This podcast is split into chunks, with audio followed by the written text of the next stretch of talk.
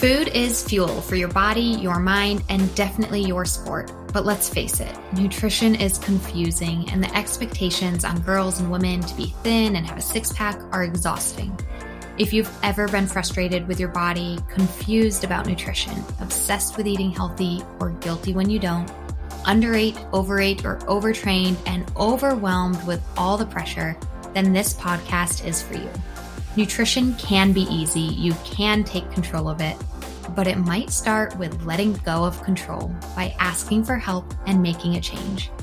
I'm Lindsay Elizabeth Cortez, sports dietitian and owner of Rise Up Nutrition, where I empower female athletes to overcome nutrition concerns and perform at their highest level, to stop being confused by all the mixed or harmful messages, and finally have confidence in your body as a fierce, fit, and fueled female athlete. Hey fans, I'm here today with Carrie Jackson. She is a certified mental performance consultant in Northern California, and she has been a professional in the field of sport and peak performance psychology since two thousand two. She is co-author of the book Rebound, Train Your Mind to Bounce Back Stronger from Sports Injuries, as well as co-host of the podcast, The Injured Athletes Club. She's been interviewed as an expert resource for articles that have appeared in publications such as the New York Times, Huffington Post, U S News and World Report, Outside Magazine, Shape Magazine, Men's Fitness, Women's Health, Runner's World, and Women's Running Magazine.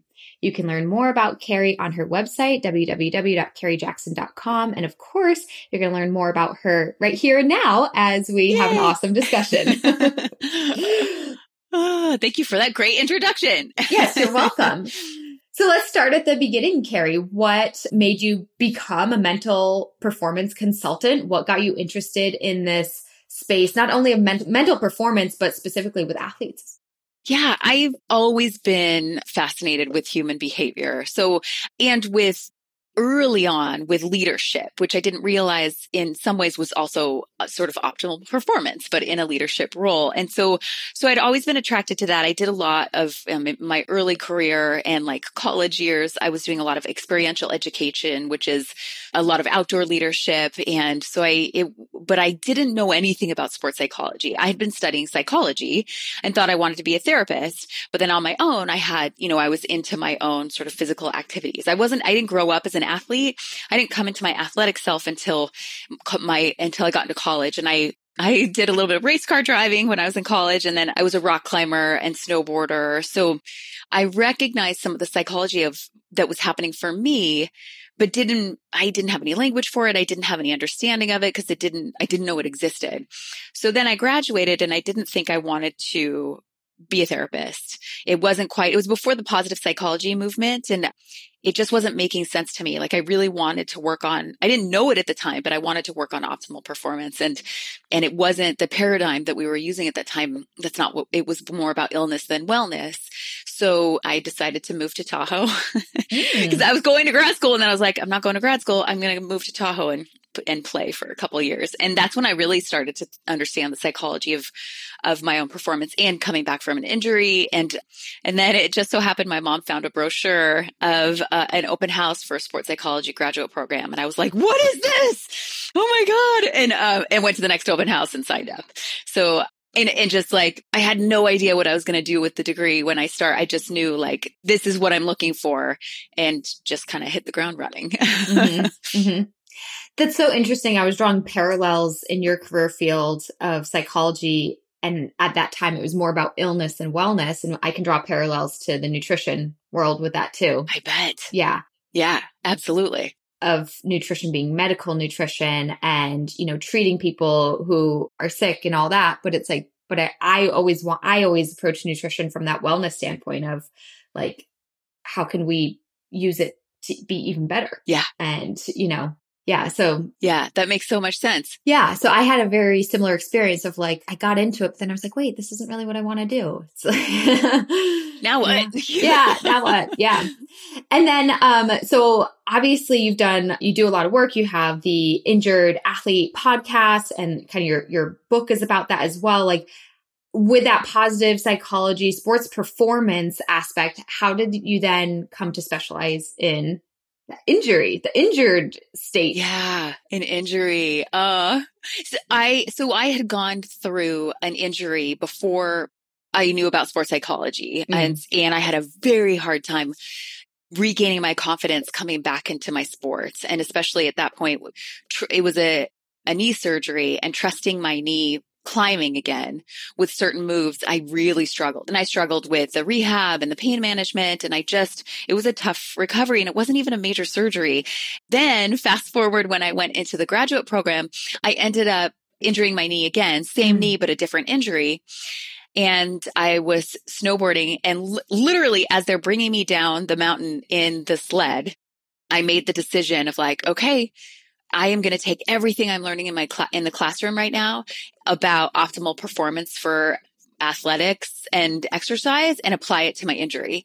And I just, I, I made the decision, I made the commitment to do that. And I took everything I was learning and applied it to that situation. And which is how I came up with that idea of, okay, my recovery is now my sport, and everything I was doing for snowboarding, I'm putting into my recovery. And I came back and had the best season ever. It was just absolutely incredible, and so profoundly different than my first injury recovery that I was like, oh my God, okay, this is, this is important. And this is something that needs to be out there. But I still didn't even really start specializing it in it early on until I worked with a lot of injured athletes. So I was working with a lot of cyclists. And when you work with cyclists, you're inevitably going to work with injured athletes and people coming back from crashes. And so working with them, and then also doing some support groups in colleges, helping injured athletes, and just saw the need, saw that there was this huge gap, like at a time when people were needing the most support, they were getting the least, and, and how much of an impact it had, that it was like, all right, it's time to specialize in this. Like there's not enough, there's not enough resources out there for injured athletes, and I need to do something about it. So then it became my mission. Yeah. Yeah. It's crazy. That's a time when people need the most support, and sometimes it can feel like you're getting the least. You know, you're isolated from your teammates, or your training, your, your support systems, everything. And that is when you need the most support. It's like when, when you're good, things are good, but when you're bad, things are really bad, right? Like that's when we need the help. Yeah. And then they're like, we even have the term sidelined, which I hate, because uh, it's like, all right, you go over there and we'll, and, and, and good luck, and let us know when you're better. And then we'll, that's when we'll talk to you then. Like, oh my God. Yeah. It's just, it's mind blowing. It's just mind blowing. And it's just because people didn't ha- have an understanding or resources, and didn't understand what an impact the mental training could have, that there are things that you can still do. I think that's, you know, so much of injury is the, the physical, that you think like, well, you can't do anything until you're back, so we'll talk to you then. Like, oh my gosh, no, that's not, like, there's so many things. Like, not only do they need support, but there's so many things that they could be doing that make, help them stay connected to that athletic identity. Would you be willing to share what are some of those things? like oh, we yeah. could go have, you know, talk about this forever, but like, you know, yes. I don't know if you have any like quick tips for some listeners that might be injured right now, and they're thinking, well, what am I supposed to do? Like what, what do you suggest? Yeah. I think the first aspect of it, like the way to hold it, this space as an injured athlete, is to know you're still an athlete. You're still an athlete, and your recovery is now your sport. And now your job as an athlete is to recover and take care of yourself and help your body heal. It's just, you know, if you're privileged enough to call yourself an athlete for long enough, at some point, there's a good chance that this will be part of your journey. So to recognize it as like, okay, it sucks, and I would prefer to not be injured, but this is part of, this is where I'm at in my athletic journey. So what do I need to do? So sort of holding it in that space so that you can connect to that athletic. You're still an athlete. I think that's the part that's really hard, is people feel like, well, who am I if I can't do my sport? I'm not an athlete if I can't do the thing. Like, that's not true. You're still an athlete. So now how do we apply that? So one big thing is like really deliberately redefining your goals, and now making them. So a lot of athletes, you know, you, they understand goal setting or their training plan. So now you're putting in your recovery activities into that training plan. So you're, you're continuing that process of staying connected to your motivation and building your confidence by working towards goals. But you need to make sure you redefine those goals and make them specific to your recovery, instead of holding on to that goal that you had in mind before you got injured. Because if you don't do that, there's going to be part of your brain that's always sort of gauging where you're at based on that original goal, which is no longer realistic. So, so you got to take that off the table and go, okay, so what's the goal now? And that I don't need to gauge my feelings of success on that original goal because that's not where I'm at now. Because that's also what perpetuates so many negative feelings around when you're injured. It's like that comparison of where you're at compared to where you think you should be. Yes. You think you should be striving for these other goals. But if you reframe your goals and recognize what I should be doing is going up the stairs once today, that's my new goal. Would I, you know, pending your injury status. And then you're like, oh, I did that. And now you're in a more positive mental state because you're accomplishing your goals of recovery. Yes, exactly. And really recognizing that as an accomplishment, right? That that is, that that step, like going up the stairs,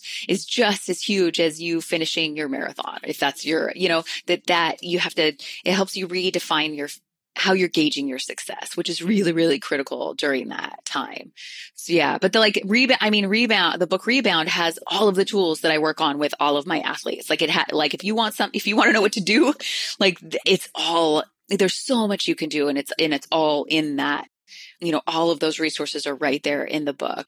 I think the other piece in there that's critical for injured athletes is it's so hard when you're injured to not just stay focused on the things you can't do. So really shifting your focus to like, okay, what is, what are some of the things I can't do? I know that the, here are all the things I can't do. And then when you stay in that space, it does not feel good.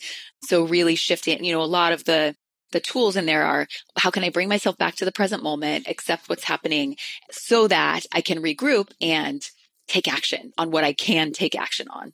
Yeah, those those are three great tips right away. So of course your book will give even more, but yeah. Make recovery your sport. Yes. Two, deliberately redefine your goals. And three, shift your thinking into what you can do. Yes, exactly. That's really, really great.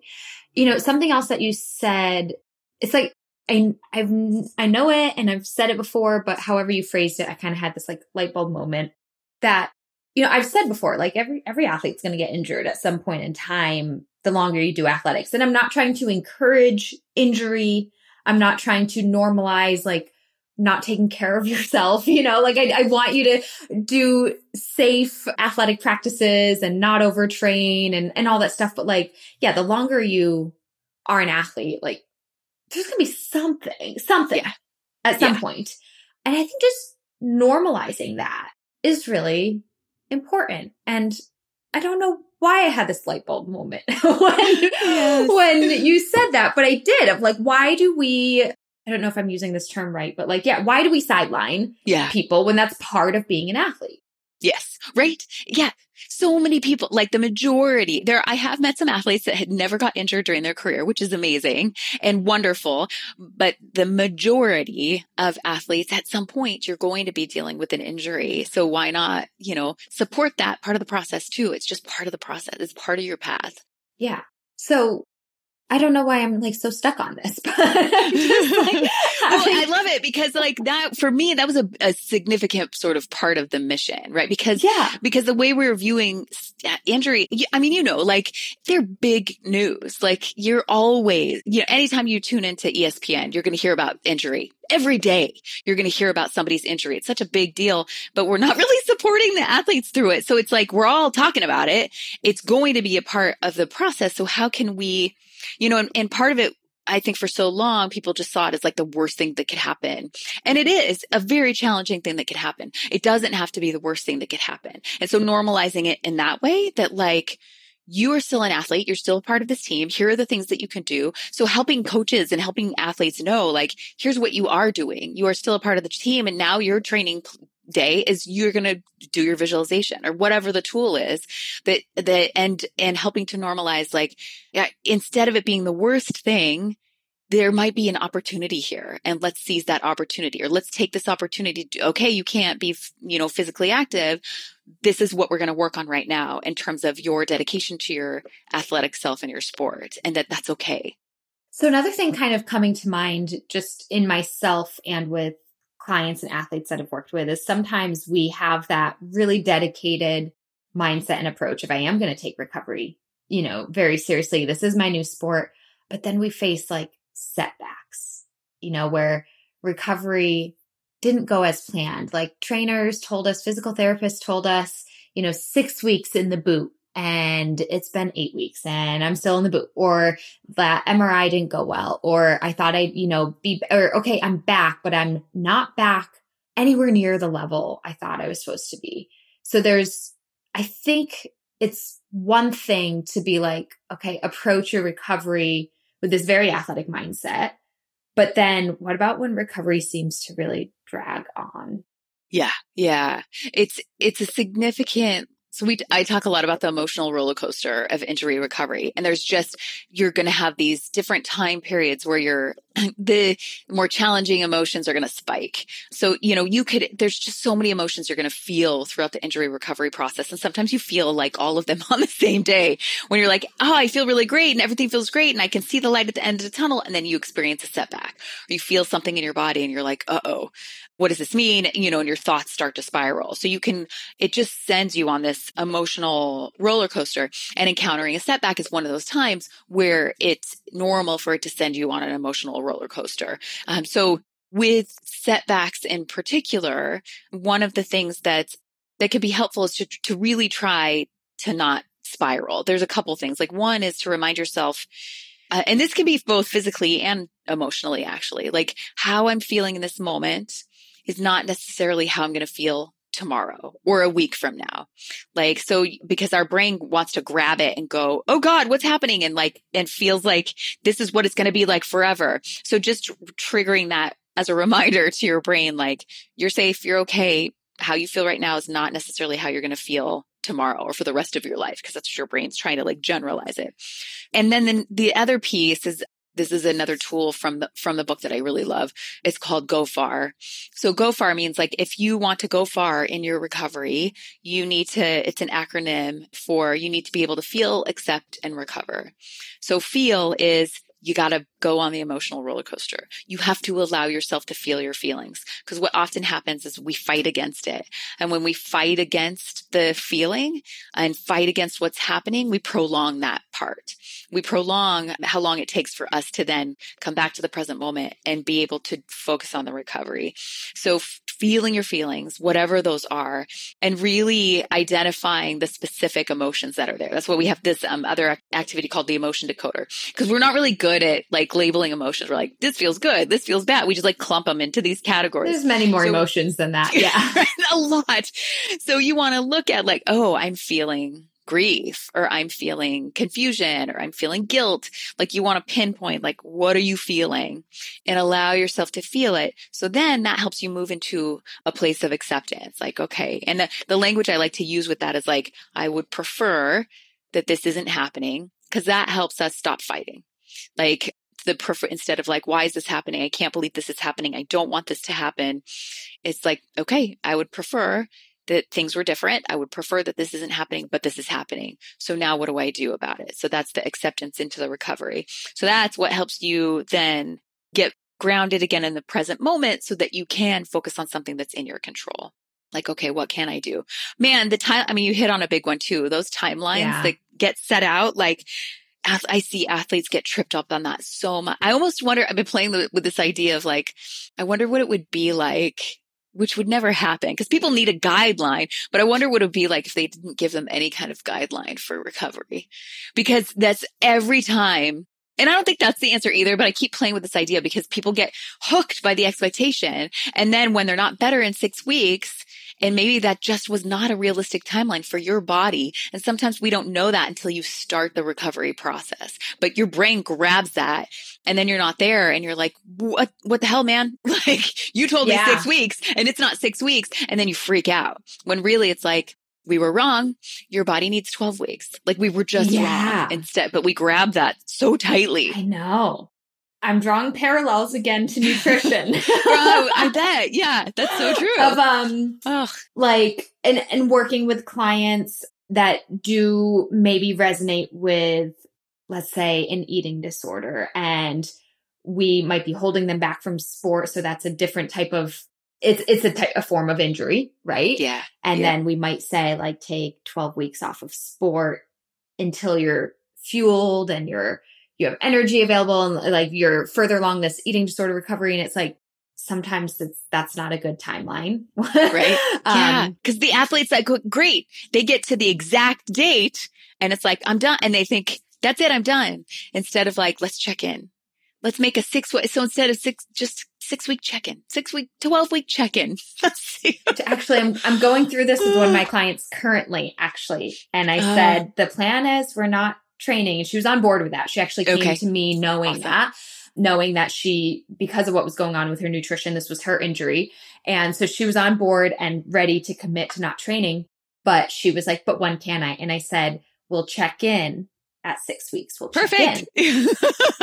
So we're yes. at a check-in You're standpoint like, okay. now. Right? It's just like, that's awesome.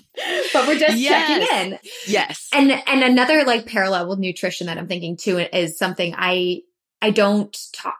I'm not saying that this is right or wrong, but in my practice, I don't set goal weights at all, okay. regardless yeah. of what the situation is, disordered eating or not at all. Like even my completely like not athletes that have nothing to do with disordered eating, I still don't set goal weights because that's another thing of, well, if I reach this weight, will I then be healthy? Will I then be faster? Will I then be stronger? Will I then be, it's like, will I then have my period? Will I then have my hormones? Will I then have my blood biomarkers? Like I don't set those goal weights because then you're going to get to that weight. And if everything's like not there, then we're thinking like, that wasn't right. And so there's just so many parallels. I wonder, because there's a way with nutrition that I can, I'm somehow getting by with not setting super strict timelines or goal weights. And so it's an interesting parallel with injuries. Like, what if we didn't say you'd be in the boot for six weeks? Like, yeah, I don't know, because it also like, they'd lose their minds. They lose their minds.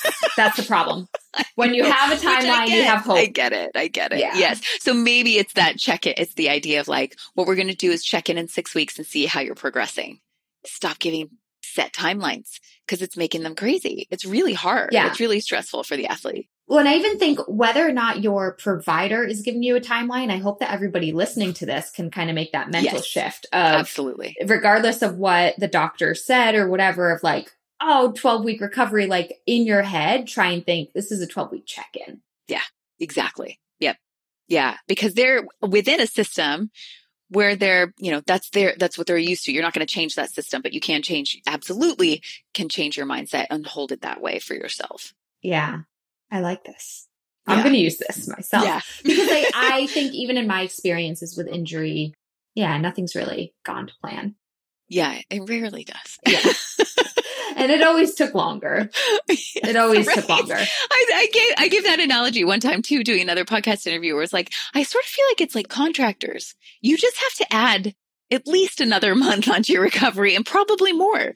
It's just like, because uh, very rarely it does. I mean, I shouldn't say that. There are times where like people, you know, depending on the injury, but everybody's body is different. Every injury is different. You know, it just recovery rates are different. So it does happen where it's like, okay, I'm ready, but Um, I, maybe we need to hold it more like the contractor doing the remodel where it's like, uh, well, we ran into some things. like, well, and it's so true because you typically do run into other things, right? Like you're treating yeah. one injury, but probably during that injury, other things were affected. Or, you know, I'm thinking about myself. Like one time I had this like extra bone in my ankle and had to have surgery. Well, great. I had the surgery. Recovery from the surgery should have taken a certain timeline, but because of the damage that was happening, like I had so many ligaments and tendons that were mm. screwed up that took way longer yeah. to repair because it wasn't just about the surgery. It was about everything right. else, you know? Exactly. So. Yeah. Okay, fans, I'm going to pause this conversation to let you ladies know about the Rise Up Nutrition Coaching Program. We have a lot of ways that we can help clients here at Rise Up Nutrition. And this is one of two amazing opportunities to get the direct help you need.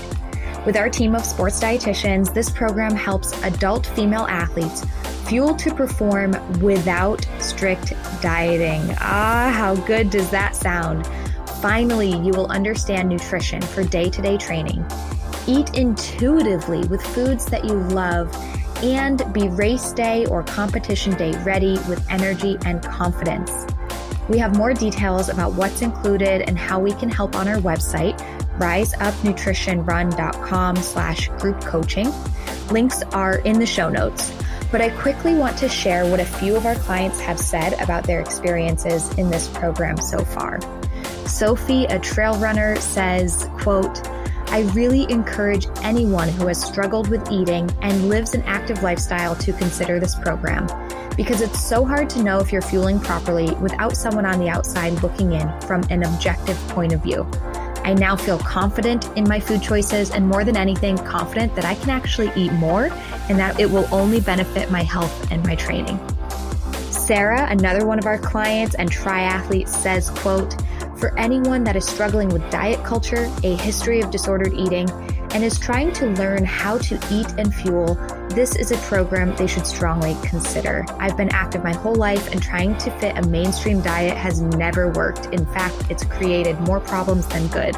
Working with Rise Up Nutrition has made things very simple."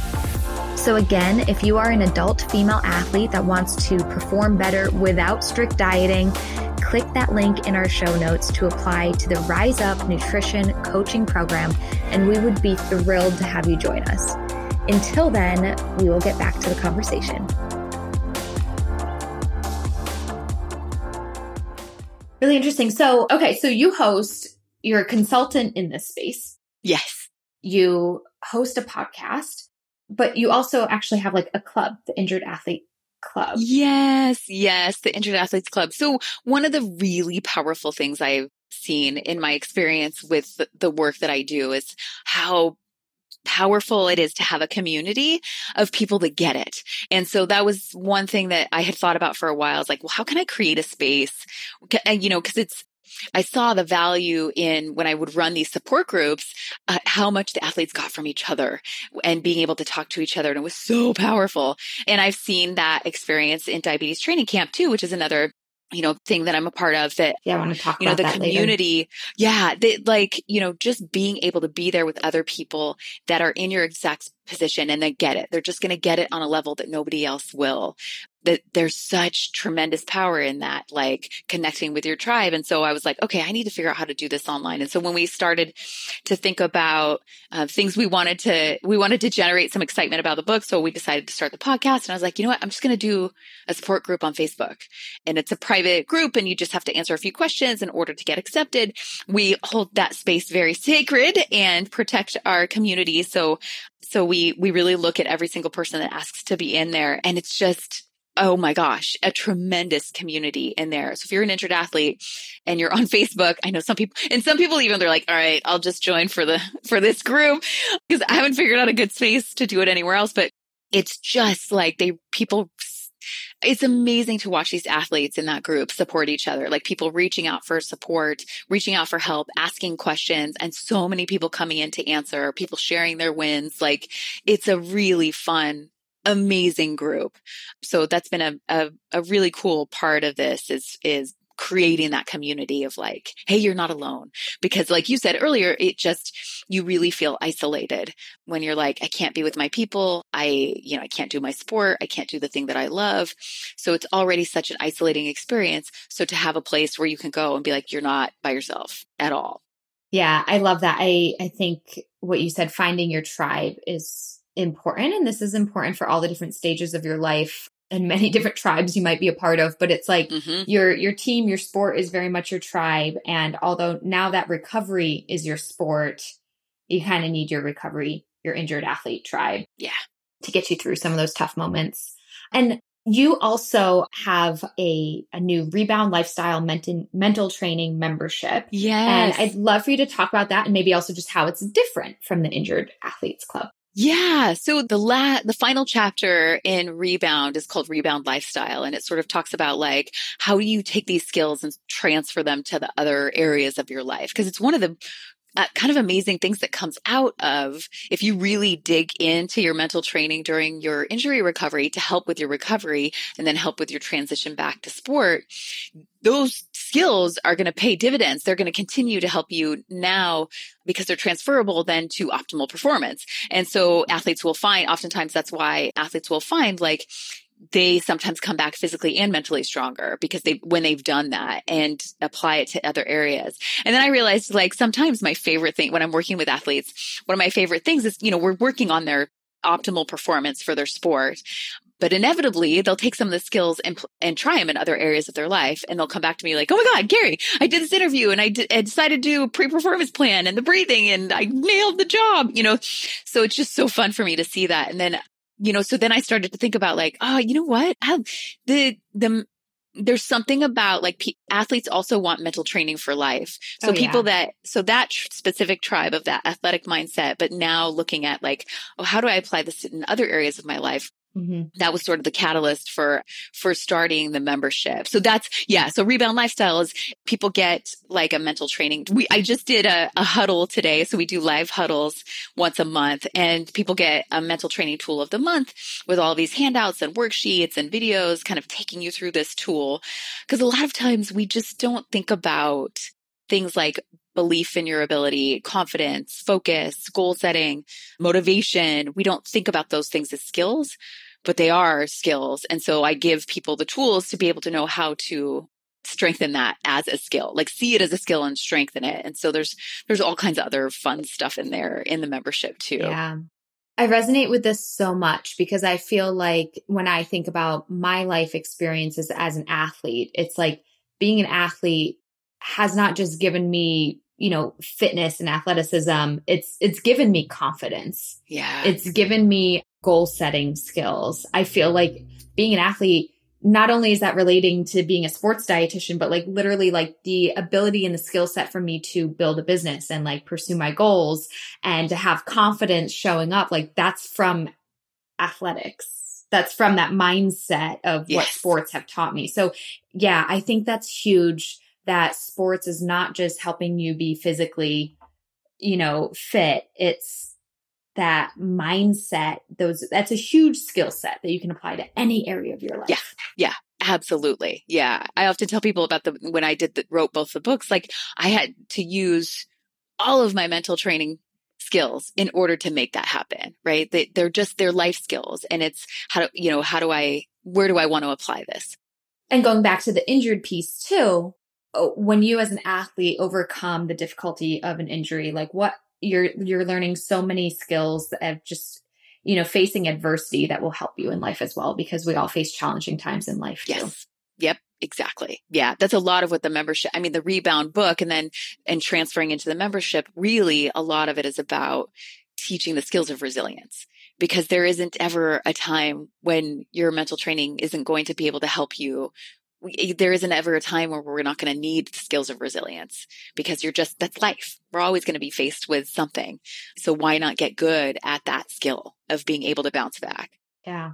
So, you know, another way that you are helping people with their, their mental skills training is, as you already mentioned, is it athletes or people or both with type one diabetes?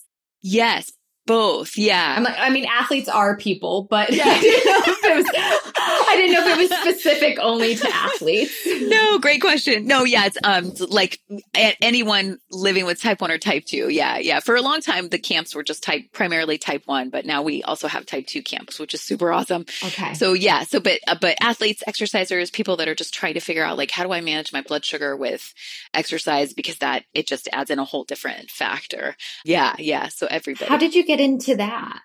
That is interesting. So that when I was graduating from college, I ended up w- just randomly working at a camp for kids with type one diabetes. And it was, um, you know, it was part of my like love of outdoor education and outdoor leadership. And so I got to live in Kin- Kings Canyon, which is this just gorgeous, amazing place in California, and, and slept outside all summer. So I did it for a couple summers, and you just live outside for the summers. And then you run these camps for these kids. And oh my gosh, to see like immediately as soon as, you know, some of these kids, and especially at that time, maybe had not been like their parents were fearful. And so they didn't do any kind of like physical activity or sports or anything like that.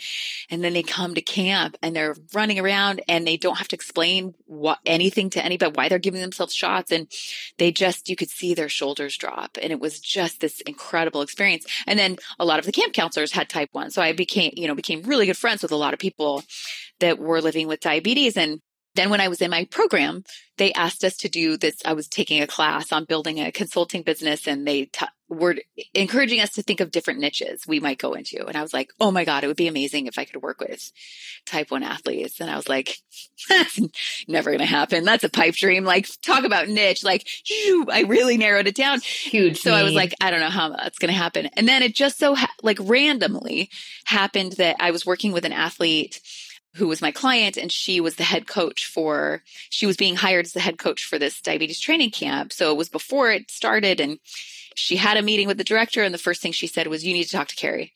And she didn't even know I had this desire to work oh, wow. with type one. Had no idea. She just knew my the mental training, and she saw what they were doing, and she was like, you need to talk to this person. She needs to be on board.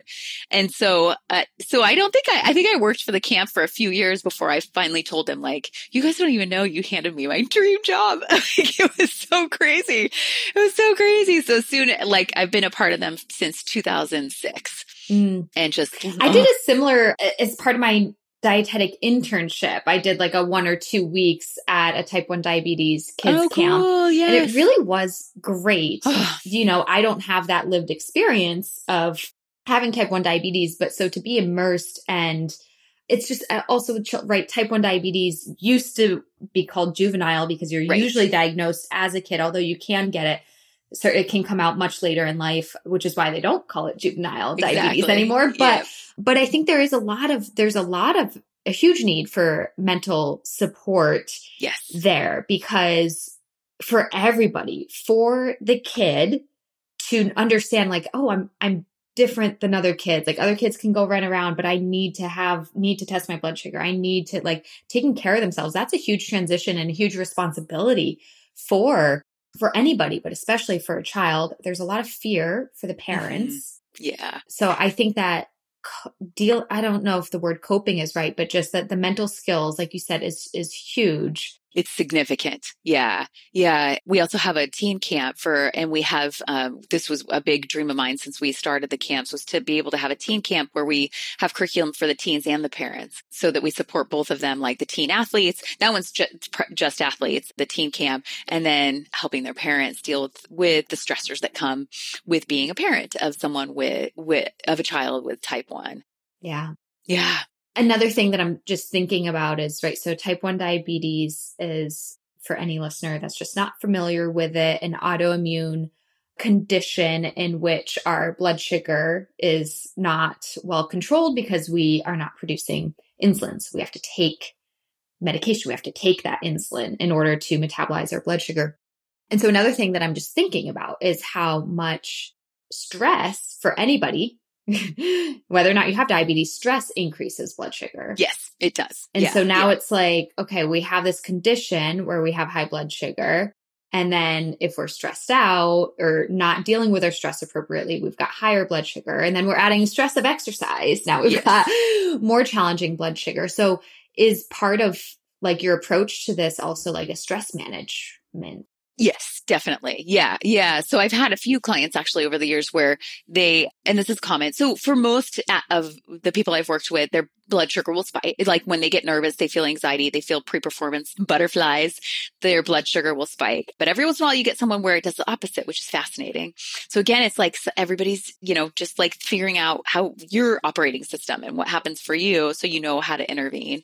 So I've had athletes over the years where part of our work is, you know, how, how can Can I have the tools to manage the anxiety so that I don't get such a big spike? So I don't get a spike where I feel like I need to cover it with insulin, instead of, like, what are some other strategies? So stress management is a big piece of, like, putting some of those coping skills into your, into what do you call it? Like the arrows in your quiver, right? Like, I need a bunch of coping skill arrows, yeah. right? Of like, what can I pull out now? Because that is a big piece. There's so many factors, like just always feeling like, I mean, you're basically making decisions for an organ.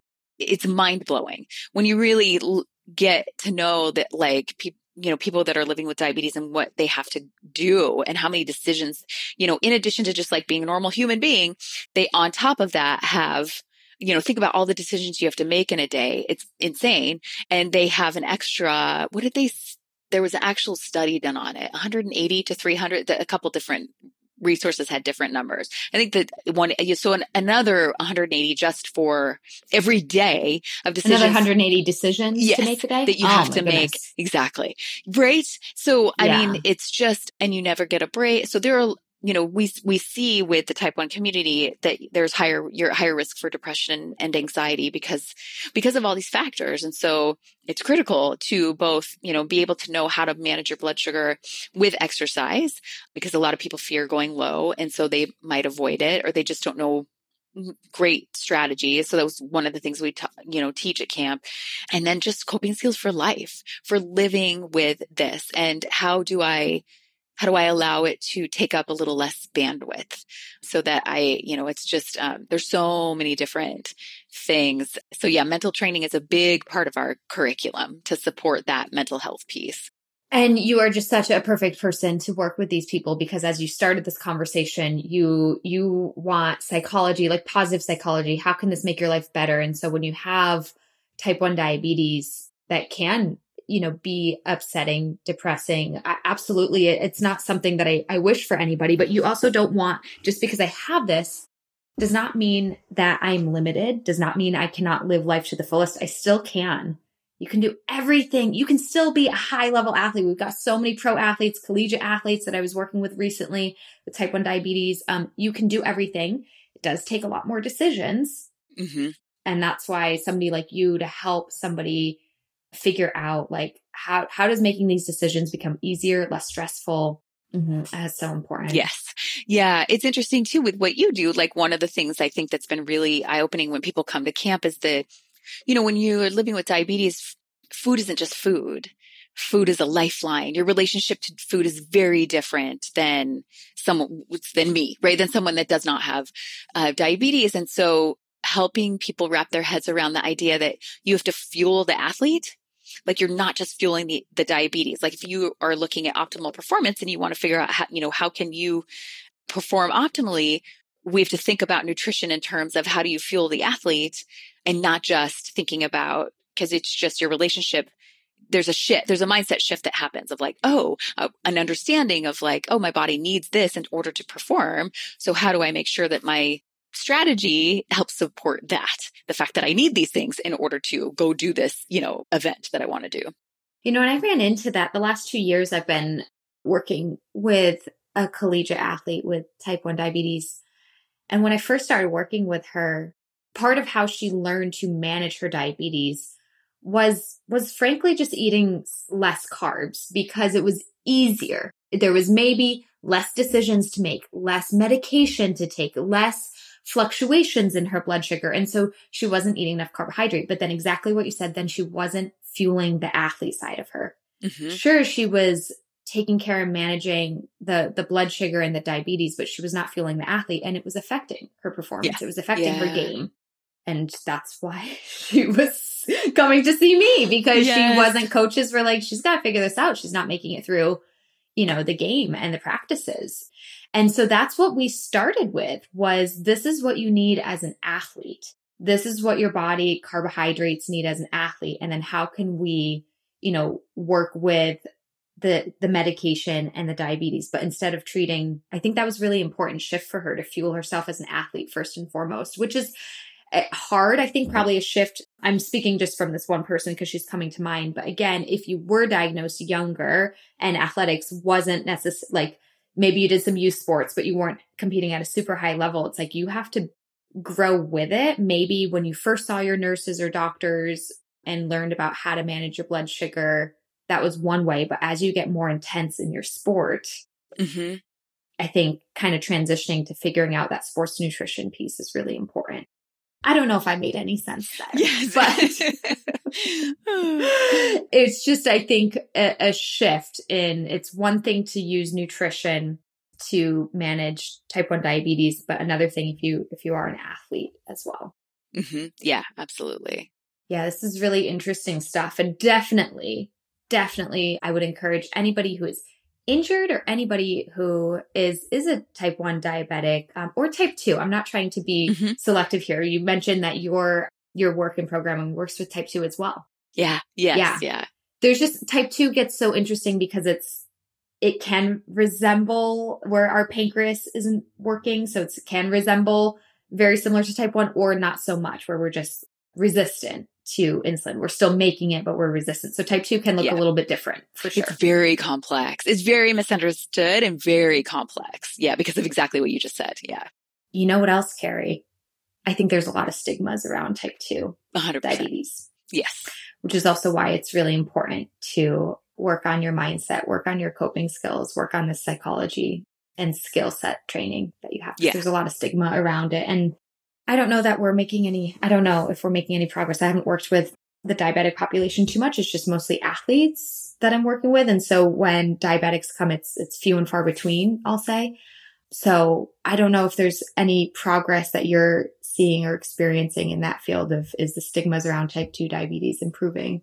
I think it's still very much there because it's so misunderstood. There's a lot of assumptions that are made. Like if you have type two diabetes, it's your fault. Like, it's not really how it works because, I could, you know, if you, if you think about, if you think that, you know, follow that thread and think it through, because I think sometimes the assumption that's made is that like, oh, if you're overweight, you automatically have type two, which that's not necessarily the case. Or if you're type two, you're not an athlete. That is not the case either. Like, so there's a lot of assumptions that are made around that. And if you follow the thread, then that would mean um, that anybody at any time that gained a certain amount of weight would automatically have diabetes, type two diabetes, and it's not the way that it works. So it's, it gets, you know, oversimplified, and, and so there's still very much stigmas around that.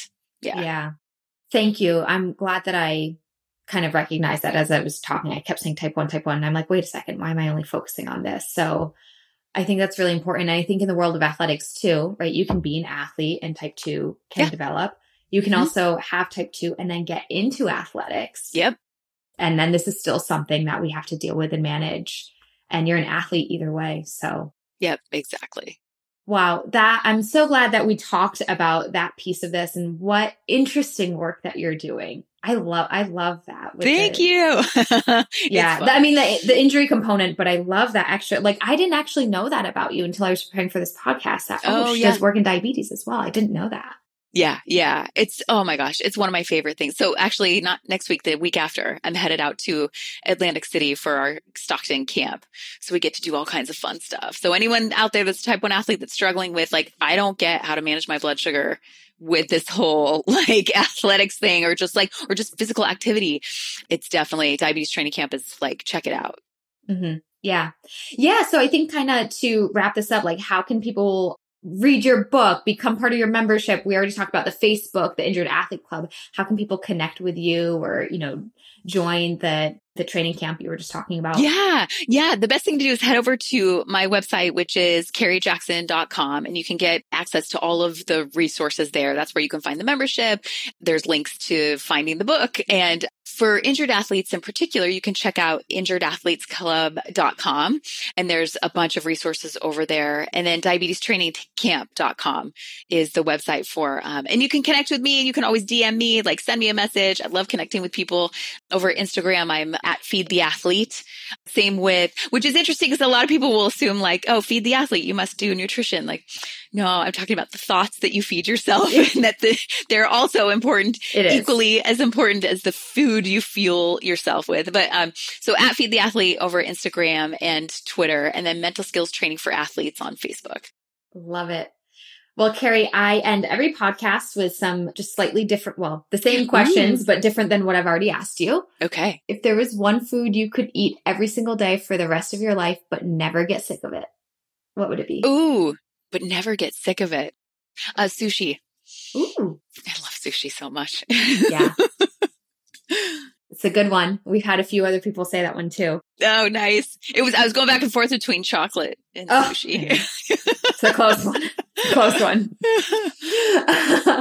um, what is your favorite sport to participate in yourself? Ooh. Oh, gosh. Right now it's pickleball. That is trending. So I know it's super trending. I didn't even know what it was. And then my cousin was freaking out about it. And he's like, you've never played? And like, they have a court at their house. And he immediately made me and my husband go play. And then we were like, oh my God, this is so much fun. Yeah. So that's yeah. my current one. That's definitely trending right now. We learned it in high school. We did it in high school gym class. Oh, cool. And it was oh my God. cool, but it's definitely trending. So it's yeah, fun. Big time. Yeah. What about as a spectator? Is there a favorite sport that you Ooh. prefer to watch? I love, man, I love watching a lot of sports, but I really do enjoy watching football, American football. Yeah. Awesome. What's your team? Well, it was the Raiders, but they left us. So mm. it's the 49ers. Okay. All right. That's the team I grew up with, yeah. was the 49ers. Awesome.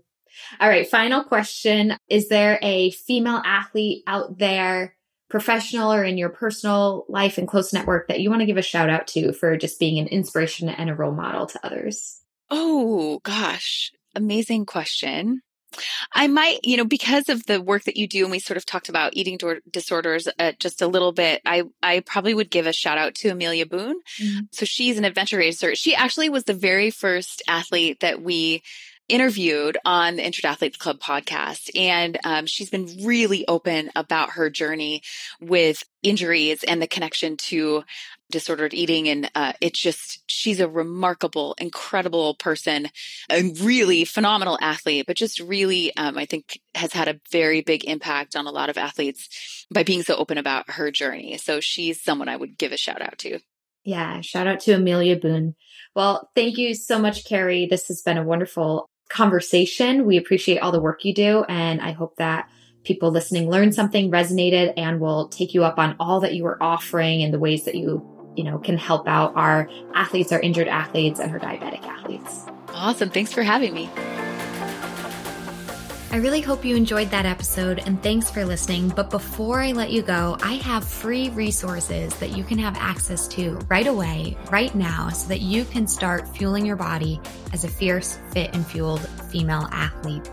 First, I have your R E D S recovery race. If you've ever wondered if you might be struggling with R E D S, curious to learn more, or know you have R E D S and are looking to recover fast, then you can head to w w w dot rise up nutrition run dot com slash red s and download the R E D S Recovery Race. See how you place and figure out the next steps to recovery. Plus, while there, I have a few other great resources for you, including three nutrition secrets that every elite athlete swears by, and access to our private Facebook community, Female Athlete Nutrition.